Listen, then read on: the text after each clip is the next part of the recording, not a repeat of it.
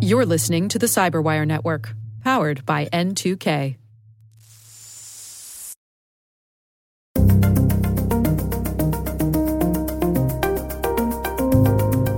We tried to find the questions that people hadn't answered yet. And one of the things we just couldn't find a lot of evidence on was actually how fast ransomware encrypts. How long do you actually have once ransomware starts? Hello, everyone, and welcome to the CyberWire's Hacking Humans podcast, where each week we look behind the social engineering scams, the phishing schemes, and the criminal exploits that are making headlines and taking a heavy toll on organizations around the world. I'm Dave Bittner from the CyberWire, and joining me is Joe Carrigan from the Johns Hopkins University Information Security Institute. Hello, Joe. Hi, Dave. Got some good stories to share this week, and later in the show, Ryan Kovar joins us. He's a distinguished security strategist at Splunk and the leader of Surge. He's talking about the speed of ransomware. All right, Joe, before we jump into our stories this week, we've got some follow up. A listener named Josh wrote in. Oh, yes. Uh, Josh is our email guest of the day. is that right? Yes, because he also provided us with our catch of the day. Ah, okay. So- our cup runneth over. Yes. Thank- courtesy of our our fine listener, Josh. Yes. So Josh writes in and says, Hi, Joe and Dave. Binge listening from Pod 1 and almost caught up. Here are a bunch of random relatable experiences I would like to share. I always thought 2FA was just a big scam by tech giants to get even more info on us. First, it started with KBA, that's knowledge, Knowledge based based authentication. and I didn't want to give them my elementary school, but I knew I would never remember a lie, so I did. Right. Then it moved to wanting a phone number. This went through me sideways, and I have resisted giving it to many accounts that still prompt me every login to this day. Not that they don't already have it. I did have to give it to BOA because they do SMS authentication frequently. Okay, that's Bank- a lot of alphabet. Bank of America, I Bank of America, yeah. Okay. And text message authentication. Yeah, SMSA is an extra thorn in my side because I work long hours in a facility that has uh, to RF, no cell reception or Wi Fi. Right. Uh, so I literally have been on a stalemate call with BOA, unable to proceed with getting support on an issue because I cannot confirm the SMS code while sitting at my PC looking at an issue online. Josh works in a giant Faraday cage. That's right, as you do. That's right. Uh, or maybe down in a, uh, a, mo- a copper mine. yes.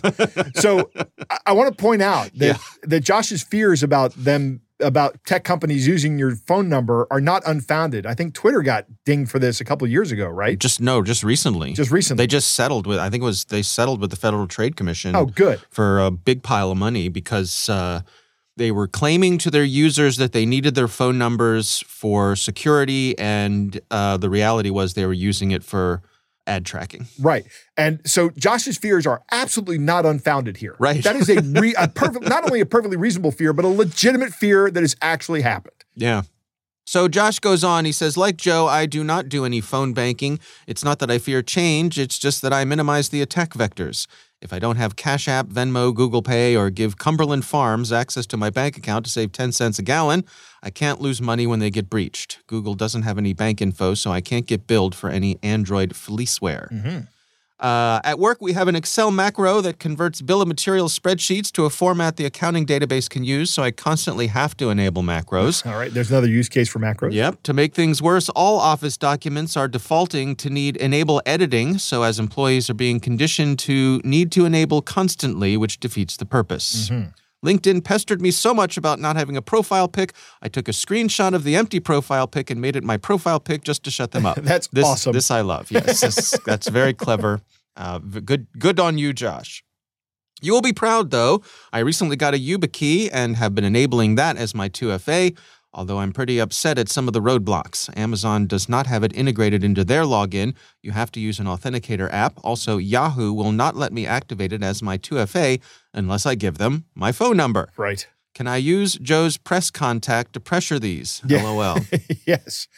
I'll, I'll see what I can do about that. and then he says, Years ago, I got an unsolicited tech support phone call from my Windows XP machine. I chuckled and played along. He verbally steered me to some deep buried system window that had a bunch of warning icons lit. There may have even been red flags. I wish I could remember better. He was explaining how bad this was and how he could fix it for a fee. I felt like I had enough, so I hung up, but apparently I played dumb pretty well. He immediately called back. I was in shock when I picked it up and he was going full bore on how I needed to fix this. Yeah. I hung up again and he proceeded to call three more times. I didn't bother to pick up. Right. When these tech support scams call, they are persistent. Oh, yeah. Now, They've got to think they have a live one on the line. Yeah. They're not giving up. I mean, I told the story years ago. I may have even had Chris on the show when with our system engineer Chris Venghaus had Yeah. a, had a guy on there and just messed with the guy for like a day. And then when it came time to enter his credit card information, he go he turned the internet off on the VM, and uh, the guy was so downtrodden. But the next day, the guy calls back, and Chris tells him. Look, you called into the Information Security Institute at Johns Hopkins University. You've been working on a VM all day. That was a brand new machine. And the guy was insistent that no, there was a virus in the machine. Oh, wow. He was insistent. After Chris had told him everything, Wow. he still insisted. Okay. Well, that's uh, committed to the bit. Yes, right? yes. All right. So Josh wraps up and says, Thanks for all your hard work. Well, Josh, thank you for writing in. We appreciate it. Uh, I think Josh's experience here probably mirrors a lot of our listeners. Yes. We would love to hear from you. You can send us email. It's hackinghumans at thecyberwire.com. All right, Joe, let's get to our stories here. Why don't you start things off for us? Dave, my story comes from Leslie Delasbour at KSHB in Kansas City, Missouri. You ever Hmm. been to Kansas City, Missouri? Uh, I believe so. I like Kansas City, Missouri. It's Okay. one of my favorite places. There used to be a great place there called the Tapcade, but Hmm. they closed thanks to the COVID. Is uh, it a bar and arcade? Yeah, it Oh, was yeah. great. And they and if you went on the right night, they had open mic comedy. okay. It was fantastic. okay. but they didn't survive the pandemic. I just found Aw, that out today, bad. and I'm really sad about it because I, I I have reason to get out to Kansas City from time to time. uh huh. So I have friends out there. Okay. Uh, anyway, what's in the news lately, Dave? What isn't in the news Yeah, lately, okay, let's- let's not talk about it. Can you that. be more specific? Uh, shortages, right? yeah. If I say shortage, what shortage do you think of? So- well, we got all kinds of supply chain issues, but I suppose the one that's uh, making headlines right now is the problems with baby formula. Right.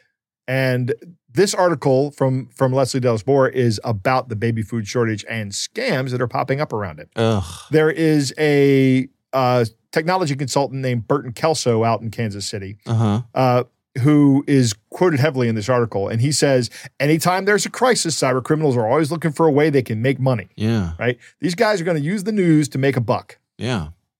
Hey, that's actually rolls off the tongue pretty well. I might, Make- use the news a to make a t-shirt. Yeah. yep, make a t-shirt. okay. But, you know, he, he points out it doesn't take much to take pictures of baby formula or even just copy them off the web, hmm right? And set up a website and say, uh, hey, we have tons of baby formula. We're ready to sell it to you. And people will pay for it and and no shipment ever arrives. Or maybe there's a Oh, scam right. on, on board where, Just taking advantage of people's desperation. Yeah. Which is literally where we are in some places where, you know, there's just not enough supply.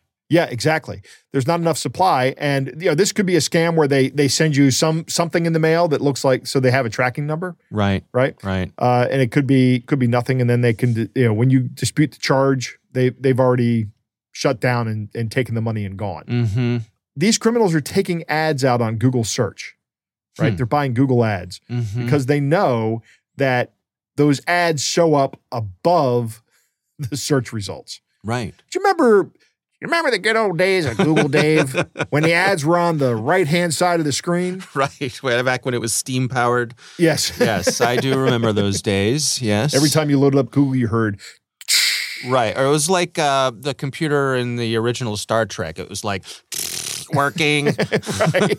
Yeah. you you heard solenoids uh, and gears turning. Right. Yeah. Yeah. So there's some things you can do to not be scammed here. Uh, you know, make sure the online retailer has been around. It's somebody you know. You know, Amazon is a good example of that. Mhm. Amazon actually does a really good job with customer service. If you you call them up and you say, no, I'm this- sorry. Wait, wait. Call them up. Call up Amazon. I'm sorry, not What call is them this up. call? Just- you go to their contact page. If you can actually get them to call you, which is actually they they will call you and you get a customer service rep. okay. Yeah, actually, my wife had a problem. We bought uh we bought an umbrella Yeah. right for uh, a table. You know, one of those outdoor umbrellas. Yeah. And she bought the seven and a half foot one, and she tried it out. And she said, "Nope, I need to get the nine and a half foot one." Okay. So she tried to return it. Yeah. uh, but she wanted to return it by because we weren't at home. So she wanted to take it home and return it over at the Whole Foods, which is something you can do Right. because Amazon owns Whole Foods now. Right. But she couldn't find a way in the phone because she was just using her phone to do this in the in the app to return it. Oh. So she hit the contact button in the app. They called her up and they said, uh, "We can't figure out how to do this. Just keep the other umbrella. Keep keep the seven and a half foot umbrella, and uh, we'll put a credit on your account." Huh. And that was it. Okay. Happy ending. Yeah. And uh, you know, I have I actually think Amazon does a good job of customer service this way. I mean, when you start talking like security issues, like Josh was saying, you can scream into the void on that one Yeah. all, all day long, and they won't listen to you. Right. But they do that well, I think, Hmm. and they actually do their internal security pretty well as well. I'll, Yeah. I'll say that. Uh, but remember. One of my, I'm, I'm digressing as I normally do, but I want everybody to remember security and privacy are not the same thing. Right. Right. Uh, make sure you can find a little bit of history about this company, right? We all know Walmart.com, Amazon.com, uh, but Joe'sBabyFormula.com, right? right. Maybe you want to look at when that name was registered, right? Right, If right. this was registered a week ago, Mm-hmm. hmm, that kind of sounds like a scam, right? There are other things as well. People might be selling baby formula on social media. So look at the profile of the person, Mm-hmm. right? Be wary of this. First off, I don't know that I would buy baby formula from somebody on social media. There, there's a lot of like uh, yard sale sites and things like that on on like Facebook and things. One of the rules they have is no food products, not even pet food, Hmm. because there's no guarantee that what you're getting is safe, Yeah. right? That you know, there's not some wacko on there doing something, and they just want to eliminate that liability. And I wouldn't buy baby formula from somebody online in a marketplace like uh, like Facebook Marketplace. I just wouldn't do that. Yeah, but I think we also need to put ourselves in the mindset of someone who's in a desperate situation. If if the if the shelves are bare at their local store That, that is an excellent point, Dave. and they have to feed their baby, Yeah. uh, you can imagine someone being in this position of desperation and seeing something pop up and saying, "Well, this is the option I have." Right. Yep. That's a good point. You know, you and I are both in a situation where we could get in our car and Right. drive wherever we needed to go to get the baby formula. That's correct. Right? If you And- live in and- inner city Baltimore, which is essentially a food desert to begin Yeah. with, now you have to go find uh, find baby formula. right, That's tough. lots of people don't have those resources available. So just need to keep that in mind. Yeah. Yeah. Anything else? Yeah, watch out for getting uh, strange demands like uh, for payment, like gift cards or cryptocurrencies. That's Right. that's somebody that's not not in your neighborhood. Right. right. They're Right. they're they're overseas just scamming you out of your gift cards and cryptocurrency. That's what's going to happen. Yeah. Stay vigilant. The important thing here is to recognize that this is a vulnerability that you have. I Mhm. think just putting yourself in that mindset, like I need to get baby formula. I mean, because I cannot think of something more fundamentally urgent than the need to feed your child Right. right? And the fact that there's this shortage going on right now, this presents a real opportunity for these scammers. People just need to be mindful that not everybody out there is is a nice person. There are scammers out there who are going to take advantage of this opportunity and they really don't care who they hurt while they're doing it. Yeah. No, it's a good reminder. Yeah. Uh, and, you know, I, I would say also reach out if you have folks who have infants or, or friends who have infants, rather. Uh, just reach out to them and remind them of this sort of thing. Check in with them. Right. Right. How you doing?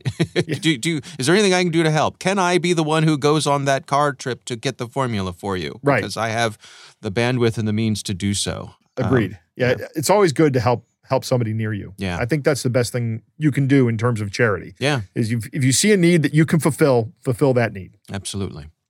All right. Well, we will have a link to that story in the show notes. Uh, my story this week comes from Information Age. This is an interesting one. It's titled The Three Most Dangerous Types of Internal Users to Be Aware of. And it's written by a gentleman named Nick Sargensen, who is a principal solutions engineer at Yubico. Those are the ones who make the uh, two factor authentication hardware keys that uh, you and I are fans of. The YubiKeys. That's right, the YubiKeys. Uh, and and this is really it's it's sort of a mindset issue, and I think it's a some good information here. It talks about how IT teams need to be aware of the different kinds of people who are in their organization, and there are three types of users here that. Uh, that Nick Sargensen wants people to be mindful of. Is one of them a know-it-all? Uh, no, no, Joe, you're not on this Okay. list. Uh, That's that's why I was asking, Dave. I know. I know. Uh, there are the cautious users, the traditionalist users, and the overachieving users. Ah, So we're going to go through each of these one at a time. Okay. The cautious users are willing to comply with new protocol changes, but they need some time to adjust. They may need more gentle encouragement than the typical user. They take more of a wait and see approach to new cybersecurity changes. And this uh, article points out this may be because they're afraid the changes could disrupt their workflow. And the problem with these people is if you have a security issue, let's say a patch or something like that, that needs immediate attention, these are the ones who are going to let everyone else do it first to Right. make sure it doesn't blow up in their face. Yes. You know, this reminds me um, back in my, my previous uh, life in the broadcast world and doing video editing and all that kind of stuff. You, there was a rule with software updates for, you know, like the video editing packages that we used professionally. It was never upgrade in the middle of a project, Right. right? Yeah. the problem was you were always in the middle of a project. Yes, of course. so, but I, I, so I understand this mindset, right? And I kind of take this approach with um, operating system updates. You know, let's say Apple comes out with a, a OS update for my iPhone or my Mac or something like that. I will usually wait a couple days to see whose devices get bricked first. right. Right. I think waiting a couple days is okay. yeah. Waiting uh, a month, not okay. Yeah. Uh, and uh, I'll I'll throw another reason why these users are cautious. You said cybersecurity policy. Very often, and I've seen this happen in my career a bunch of times. yeah. Somebody says, "Here's the new way we're doing things," Mm. right? And there's a certain percentage of the population, and sometimes I've been in that percentage that says this is not going to last. right. This will be gone inside of a month. Right. And lo and behold, they're right. So Uh-huh. they don't even waste their time and effort doing it Oh. until it, until they're certain that this process is is going to be the new way of doing things. Uh huh. You know what? I understand that mindset. Yeah. I think I think that's valid. But when it comes to cybersecurity things, we're going to start using two-factor authentication, a multi-factor authentication. Everybody's going to have a YubiKey. Okay, Right. now it's time to get on board. We're doing this. right, right. Yeah. So the second uh, group of users are traditionalists. And uh, this article says these users may ignore cyber training sessions, emails from IT, or avoid learning new authentication processes, seeing these as unnecessary. Traditionalist users are generally hostile to change and often do not trust IT help desks, thinking that the processes for asking for help are too time consuming because they do not engage with understanding how these new changes will directly impact their everyday workloads, some may either wait until the last minute before integrating the new security changes or resist altogether. Maybe this sounds more like what I was just describing. Yeah, I think I think it's Somewhere in kind of between, yeah, yeah. kind of close to that. Yeah, but I, I see. I certainly. Uh, I think we all know these people. Yes, Right. I call them the belligerents. and then the last group is uh, the overachieving users. It says these users may unintentionally cause issues by taking IT security into their own hands. Hey, this is the know-it-all, Dave. may feel they are too advanced to need help. I am in this article. Like, like traditionalists, overachievers may ignore cyber training sessions, emails from IT, or avoid learning new authentication processes, seeing these as below their skill level. You're awfully quiet over there, Joe. no, I'm laughing. However, this group of users is often overlooked when an assessment is performed, as through their own experiences, they may feel that the resources within the organization are not adequate. Being overachievers, they feel frustrated when IT help desks ask lower level questions when trying to follow up or not prompt enough to respond to their requests for help. Yeah. Have you tried turning it off and back on again? Yeah, this can lead these users to take it upon themselves to fix the problem, for example, mistakenly downloading viruses or malicious software Oh. posing as a credible IT resource. Now that is not me. Although, uh-huh. That Although unintentional, that's what they all say, Joe. Right. Although unintentional, such mistakes may weaken the overall cybersecurity boundaries and undo or go against the new security policies their IT teams were wanting to implement. See, yeah, these folks are the ones who are who are the ones who say, "Well, surely these rules don't mean me." see that that does sound like me, Dave. that sounds. I mean- that's the most Joe thing I think you've ever. heard.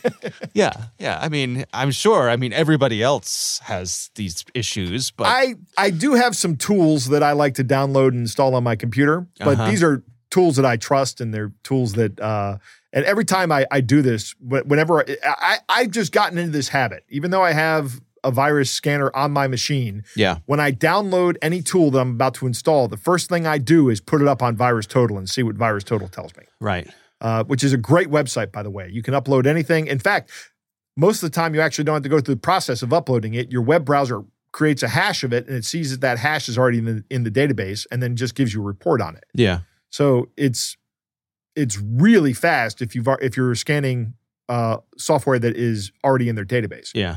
Well, this article points out that the, the key here is communicating with your users. Correct. And I agree with this. Yes. Uh, in fact, I'll, uh, a story I'll share from my own life is um, you know, we do security awareness training with our team here at the Cyberwire. And I was pushing back on a little bit of it, particularly the social engineering stuff for me personally, because I thought to myself, you know, I'm kind of up on social engineering stuff. I host a show about social engineering, Right. You know, so so how is this worth my time? Uh, and it was explained to me. Well, yes, you may know, you know, you you're probably ahead of the average person or user or employee when it comes to this stuff. However, there is value in us as a company being able to say that every single one of our employees has been through this training. Correct. So just if you need to come at it from that point of view. And once it was once it was explained to me that way, I was like, oh, okay. You know, I I, I see. This is how I can contribute to the success of my organization by doing this. It's not so Right. much about me learning the stuff, it's about being a team player, Right. you know, all that kind of stuff. Yeah. And then, you know, I got my hackles down and I wasn't so uh, belligerent about I- it. I- it, it is it is people in our position, particularly about the social engineering training you're talking about, or about cybersecurity training. If if I was on the receiving end of cybersecurity training, I'd be like, "Do you know who I am?" Right? Yeah. It- it- but that that's the wrong attitude to have. Even you know, especially even though yeah, we may know things, but for all the reasons you say, don't feel insulted about this. right. Okay, there's things that have to happen. Yeah. Yes. By the way, I want to say Nick Sargenson is indistinguishable from James Spader. okay. I was looking at the bottom of the article where they have a pic- picture of Nick, yeah. and I'm like, why is James Spader in this article? okay. The very handsome and lovable James Spader. Yes. Right? Yeah. All right. We will have a uh, link to this story in the show notes. I think this is a good one. Uh, one of those ones is probably worth uh, sharing around with some of your IT folks. Uh, a, a good article here from Information Age. All right, Joe, those are our stories. It is time to move on to our catch of the day.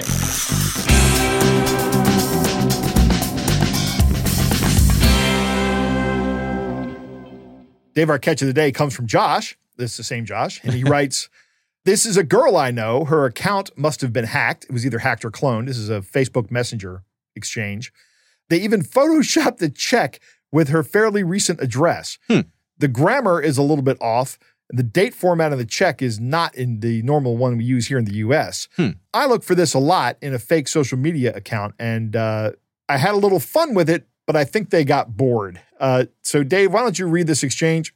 All right, so this starts out. It's a message from someone claiming to be a, a woman named Erica, Mhm. and it says, "Hello, have you heard about the DHHS financial support program going on now? No. Are there any good bennies? Department of Health and Women's Services for Home Care and Family Support. I got approved for thirteen thousand nine hundred form the program.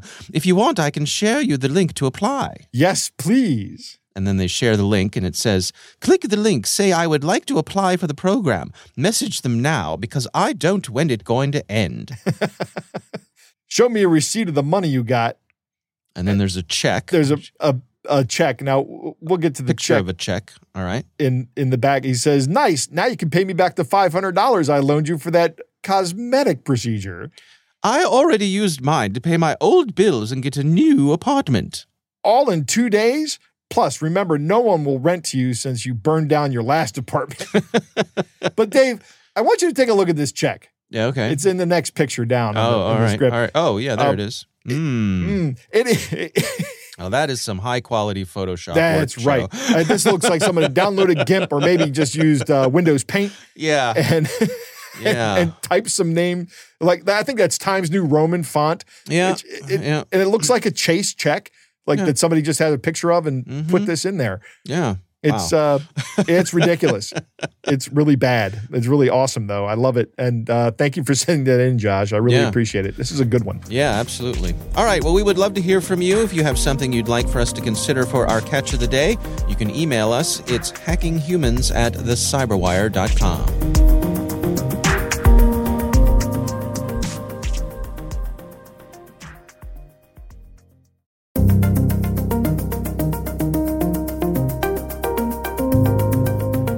right, Joe, I recently had the pleasure of speaking with Ryan Kovar. He is a distinguished security strategist at Splunk, and we were talking about ransomware. Here's my conversation with Ryan Kovar. The reason we decided to investigate this question around ransomware encryption speeds is frankly, it was a question we didn't have an answer on, which sounds like a pretty easy place to start. But when we kind of looked at the world of ransomware and what our team focuses on, which is non traditional strategic cybersecurity research, we tried to find the questions that people hadn't answered yet. And one of the things we just couldn't find a lot of evidence on was actually how fast ransomware encrypts. We hear a lot about the dwell time, we hear a lot about the number of dollars behind each encryption and decryption and negotiations. But one of the things we just had a question on was, well, how long do you actually have once ransomware starts? And oddly enough, when we started investigating, the only place that we could find actual sort of pseudo scientific evidence was from ransomware families themselves. So we decided that was a pretty good place to start, and that's where the research began. Yeah, that's interesting. I mean, when the when the folks who are out there, uh, you know, selling some of these ransomware packages as a service, is that part of their value proposition that they they tell you, hey, we're we're faster than the competition? Actually, 100%. Lockbit ransomware, when you go onto their Onion site, they actually have this beautiful chart where they cite the system specs that they use. They actually provide the binaries of each ransomware family that they tested against, and then the encryption speed and the worming capabilities of all the other 30 families they tested against. Not surprisingly, Lockbit comes out on top for their testing, but uh, that's actually a bit of future research we're doing, which will be a one on one comparison. And so let's walk down this path together here. I mean, how did you go about testing this? Sure. Well, the first thing we did is we started off with a hypothesis, which is why are we even bother doing this? And part of what we wanted to determine was do organizations have enough time to respond once a ransomware encryption starts? Meaning, can you get in and you know turn off the computer or reboot it or run some sort of AV test or something to remove the ransomware? And that was kind of where we started. So the first thing we found was, on average, uh, according to the Mandiant M Trends report of 2021, ransomware families have about three, or sorry, ransomware adversaries spend about three days dwell time on a system, so or on the network. So they have a pretty long time in a network before they actually execute the ransomware binary. So we started there and tried to figure out, okay, well, once they've done that, how fast do you have once they execute the ransomware binary? And to do that, we wanted to make sure we had some good blind testing or rather scientific testing. So we stood up two different operating systems uh, Windows 10 and I believe the newest version of Windows operating system for server. And once we actually ran those, we put them in two different specs for each operating system. So we had four different spec systems a high spec system and a low spec system by operating system. Uh, which is a lot of systems now that I say that out loud. Finally, we took a variety of ransomware families, and then we took from those ransomware families, we took 10 ransomware binaries associated with each family, as identified by Windows uh, Defender AV and VirusTotal. So we ended up having 100 ransomware binaries from 10 separate families that we ran across four different systems of different varieties. And then we used median and uh, mean to kind of average that all out and find out what was the average ransomware encryption per family, and then just overall ransomware speed. Wow, that's a lot. Yeah, it was months So- of work. well, let, let's let's dig into some of the results then. I mean, what what are what are some of the things that stood out to you? Um, the most fascinating thing to me was let me bring up my notes here so I don't miss anything. That the average time uh, to encrypt for across a corpus of all files was 42 minutes and 52 seconds. So that's one other thing. This is against about 100,000 files or about 53 gigs of data. These files were taken from a open source repository of docx and you know windows documents powerpoint documents text files very much representative of a normal person's desktop and so the median time for all these ransomware variants was 42 minutes and 52 seconds Uh, but that could be anywhere from four minutes and three, about basically four minutes or three and a half hours uh, in between individual samples. So that was one of the fun findings that we had. Uh, another one was that we were really expecting uh, that hardware speeds and capabilities would show a linear increase. So, you know, if a ransomware mm. sample took 10 minutes to encrypt on a slow processor and slow memory, that it would take maybe five minutes if we doubled the capacity. And that wasn't always true. Uh, some of the ransomware binaries weren't able to actually take full advantage of multi-threaded processors or increased memory or uh, other hardware specs. So that was one of the other interesting findings we had. Yeah, that's interesting. I mean, is this is this a case where they're they tend to stay, uh, you know, CPU bound, or are they not uh, checking out to see if you have you know GPU horsepower at your disposal? That appears to be our hypothesis uh, going forward. One thing I will say is we intentionally tried to not use the skills of reverse engineer on this. Part of the team that I run, Surge, uh, we have a, a fun tagline of blue collar for the blue team. And there's so many great reports written by incredible reverse engineers with IDA Pro screenshots and all these wonderful things. But a lot of times for the average blue teamer, that doesn't really resonate for them or they don't know how to read those. So what we wanted to do is make sure we didn't introduce that sort of knowledge bias into the research and just did this of what we could observe. Uh, so some things we did miss a greater view on is, you know, was it trying to access GPUs? Uh, but what we, we did see if we gave GPU processor cycles available, they didn't take it, or if they had more CPUs, they didn't always utilize them. So, I mean, is this a case where having uh, you know the the latest, greatest, most powerful system might not be to your advantage if someone hits you with ransomware? It really depends on the ransomware variant, from what we can tell. Uh, some were able yeah. to use the faster processors, some weren't. Um, for the most part, I would say the faster your systems, the faster uh, you would encrypt it. But you know, as one person pointed out, uh, if you have 100,000 files and the last one gets encrypted at three hours and the first one gets encrypted in three seconds, you're still encrypted. So it doesn't really mm. matter. Yeah. So, what does this indicate to you in terms of detection. Um, is it the sort of thing where you're going to have great benefit by having something in place that is looking for encryption taking place on your system, for example? My personal belief is no. What I think what this helps defenders find is that, you know, I'm a, I'm a big fan of history. And if you look at World War II and the Pacific Theater for America, uh, one of the big things we did as a military was the island hopping campaign. And you don't you don't try to tackle tough nuts you can't crack.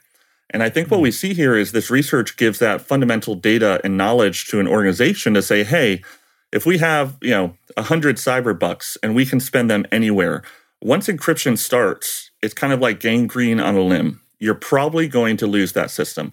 So where can you actually start defending more effectively? And for me, what this research reveals is that you can move left of that boom, as we would say, right? So instead of focusing detections just on finding ransomware, which still has a lot of value, I'm not knocking that. But I would argue that there's a lot more benefits to an organization by moving left and trying to find ransomware operators before they come in and actually place the ransomware binary, which is one of the new things that we kind of, I wouldn't say new, but one of the things we really identified as we broke our own biases on this research is modern ransomware adversaries pretty much emulate the nation state APT adversaries that I've spent my career defending against. And so they do reconnaissance, they do lateral movement, they establish persistence using a wide variety of tools like Cobalt Strike. And by the time they actually get to the point of running a ransomware binary, they bring that ransomware binary over is the very last step. So there's a great piece of work by CERT New Zealand. Uh, they released a white paper earlier this year where they have something like 13 different stages of the ransomware life cycle and you can actually identify, detect, and mitigate and defend against that ransomware adversary of any of those 13 places before they get to running ransomware. So that's really what I come out of this with is it's hopefully this research and this data gives network defenders the confidence to move left and try to find these adversaries before they actually execute the ransomware binary. You know, my, my, recollection is that we've seen reports along the way that a lot of the decryptors for these ransomware packages are, are kind of substandard, that you know, it seems like maybe that's not where they put their energy and their efforts. Is, uh, I, I, know that it wasn't the focus of your research here, but I'm curious you have if you have any insights on that. I love to have more insights on that. That's actually one of the places we're looking at putting, putting more research in over the next year. Uh, there are some difficulties of just having to have an active ransomware encryption and uh, Bitcoin to pay ransomware decryptions, but it's somewhere that we're looking forward to experimenting in the next year. I see. So, what what are the take homes here? I mean, recommendations in terms of people preparing themselves, their organizations against the threat of ransomware. Based on what you've learned here, what are you recommending? Really comes down to a couple key points, if I can be so brief. The first is that at the end of the day, you're not going to probably stop ransomware once it starts. So you need to have a good recovery plan or you need to have a good prevention and detection plan. And this data that we're providing in the report gives you that evidence to have that tough conversation. A lot of folks want to say, let's stop this in the middle. I would argue you can't. So move left or move right. Uh, we talked to some organizations and they said, hey, this really helped us make that decision of we're going to invest a lot of time and money in insurance and recovery and disasters recovery and backups. And we're also going to put a lot more work on hunting and detections for our threat intel team and hunting team before. And they're just kind of abandoning this idea that once ransomware starts, they can stop it. And if that's the only thing people get out of this research, I think that's a huge advantage. Help me understand when when a ransomware team you know gets access to an organization's network and they decide that it's time to you know throw the switch and start encrypting things do they try to hit multiple systems simultaneously or, or are they as you said sort of island hopping? Are they doing one at a time? Is it a parallel thing or is it serial? So this is a fantastic question because it kind of struck to some of the biases that i started the research with along with the actual primary author of the research shannon davis. Um, and one of the things we both kind of went into this with is oh ransomware worms and what we're going to find here is all this ransomware that kind of moves laterally across SMB or is actively going to be finding vulnerabilities. And in the samples we tested, we actually didn't see a lot of worming. And so as we started to figure out how does this ransomware spread in a network, we started reading a lot of incident response uh, reports, looking online, following Twitter threads, talking to friends who have fought and defended against ransomware attacks. And the reality is, in a modern day ransomware incident, adversaries come in using spear phishing or a typical vulnerability or something similar to that. They use valid credentials to enter a network. They do internal reconnaissance. They move laterally using PsExec, all sorts of tools like that that you would expect. And then they find the data that is the most valuable to an organization. And the way I've described this before is it's kind of like um, someone rigging a building to blow. You don't put one giant bomb in the middle of the building. You find all the key supports of the building and you put on smaller bombs. And in this case, the ransomware binaries are actually being deployed on key systems that have that key data uh, that they're trying to encrypt. They're no longer just trying to encrypt everything on every hard drive. That still happens. But more specifically, the larger ransomware events that we're hearing about in the news is that they're encrypting the file server or the payment server or the development server. And then they're doing this double bounty, right? They're encrypting and then they're exfilling that data and they're saying, you either pay us to decrypt your system. And if you don't do that, then we'll decrypt it ourselves and we'll blackmail you with your data being released publicly. Um, and that's only valuable if they're getting the data that has the most value to an organization. So to make that a little bit more concise, you know, they're no longer just doing every system on every hard drive in the whole company. They're being very tactical and specific and taking the data that's most strategically valuable to an organization. You know, I have to say, it it seems to me like, or it sounds to me like you and your colleagues here really uh, got a lot out of this particular effort. Like, you know, not only did you get a lot of information, but it sounds like you guys had a, a, little bit of fun as well. It was an absolute blast. And one of the things we love doing, we have a motto on our team, uh, fail less.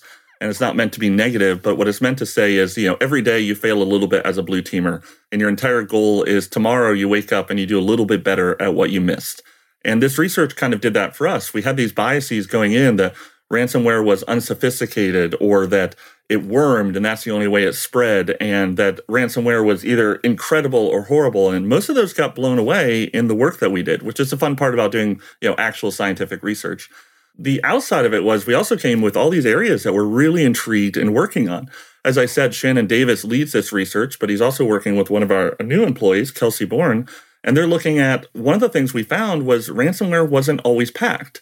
And in fact as we looked more and more at ransomware and talked to other people, we found a lot of folks have also been finding that ransomware is no longer packed. My bias, once again, coming from a nation state world, ransomware or sorry, malware was always packed or had a packer used to confuse the, the compiling of the software. Well, this means that a lot of the detections that we've been avoiding for malware for years are actually now back in play possibly with ransomware. And so we have this huge corpus of data, and Kelsey and Shannon are working through can we use new fuzzy hashing algorithms to actually detect unpacked malware? Can we find out how much ransomware is actually packed or not packed? Uh, all sorts of areas like that that we're kind of excited to go into.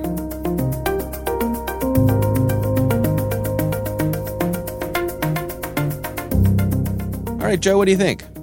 Dave, I've always wondered how long it takes ransomware to actually do its physical damage.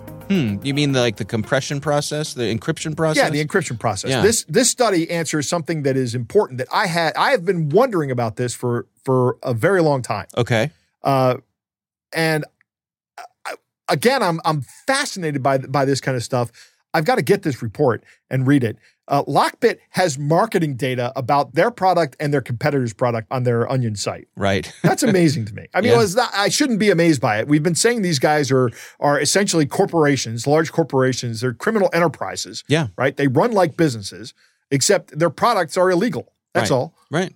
Lots of testing here. I mean, they tested a hundred variants of ransomware on four different kinds of computers. That's got to be at least four different rans or 400 ransomware tests. Mm-hmm. That's a lot of data for for this kind of study, I would think. Yeah. Uh, good good work on on on this study. Uh, and those, those range in time from taking anywhere from four minutes to three hours. Four minutes for Mm-hmm. a ransomware attack to be finished on a computer. That's a bathroom break, Yeah. Joe. That's that is remarkably fast. yeah. Now, yeah. granted, that's that's probably an outlier. Yeah. But I mean, a Still, compu- eh, three hours. I Right. mean, if you have it kick in at one in the morning, Yeah. while someone's asleep or Right. out of the office, then that's when these guys do this. yeah, because Ryan is talking about how these guys operate. You know, they're in they're in your network, they're doing the reconnaissance. right, They know what your schedule is. yeah, They know all this stuff. You're going to show up in the morning and that's when your files are going to be encrypted, right, right? Some of these ransomware developers are not taking advantage of like multi-threading CPUs or GPUs. hmm These guys are producing barely sufficient software. all right, that's an you- agile design principle. Are you shaming the ransomware No, no, no, developers? no. Actually, it, it sounds barely sufficient software sounds like it might be a bad thing, but it's Oh. actually a good thing. Oh, okay. right? You want the the software that you have to spend the minimal amount, amount of money developing that does the work, Oh, I see. Okay, right? It's yeah. an agile development principle. That's what these guys are doing. gotcha. Again, we're seeing we're seeing them following the best practices of the industry right? and producing software that does the job for the least amount of effort. Ah, mm-hmm. It's great. I mean, well, it's not great. These guys are horrible, horrible people. Uh, about stopping the the encryption in process, one file encrypted is is going to be bad on some level. Mm-hmm. you know, and, and it's not going to take any time at all to encrypt one file. The exfiltration part of it, uh, I don't know if it happens before or after. Ryan says it in his interview. He seems to in this interview he seems to indicate that they'll exfiltrate the encrypted data and then decrypt it. If they're in there for a short period of time, probably. But if they're in there for a month, they've already got the data. Right. They never encrypted it. I think he's absolutely right uh, when he says you need to move to the left of this event. Mm-hmm. And I hate that term, "move to the left." Yeah. Uh, it's it's very jargony. But yeah. but I mean, the first couple times I heard it, I didn't know what it meant, Yeah. right? It just means get out in front of it, right? And on the timeline, if you're looking at the timeline flowing from left to right, Yeah. you need to be out in front of this say before left happens. of boom. left of boom, exactly. These guys are doing everything that APTs do, and encryption is just the last stage in the breach. And this is a breach, just Mhm. about every time somebody has breached your network. You have no guarantee they haven't exfiltrated tons of data, even if you just they're just doing a ransomware attack. Yeah. You have no no unless you can forensically demonstrate that didn't happen, uh, and unless you have the logs that show that, and even if you do have the logs, they may have gone through and changed the logs. Mm-hmm. This is interesting. Ransomware doesn't really worm. Uh, you know, worming is a malicious behavior from software that allows it to move around the network on its own. Mm-hmm. Uh, you know, generally viruses require somebody to move a file and then activate that file or use that file for them to run Yeah. and then spread. But once once they've been activated, they spread on their own. But worms, worms don't require the human interaction. And ransomware doesn't work like that, according to this study. Mm. Installed individually by each person uh, or by the people on the computers they want to encrypt. Right. Uh, I think that's very interesting. Mm-hmm. And I think the key point is of this study is you are not going to stop ransomware once it starts. Mm. It's by that time it's too late. You, you've you're now in the recovery phase. Yeah. So part of your planning needs to be what do we do if we get hit by ransomware? Right. What's plan B? Right. Uh, and and Ryan makes an excellent point here. He, he says you have two choices.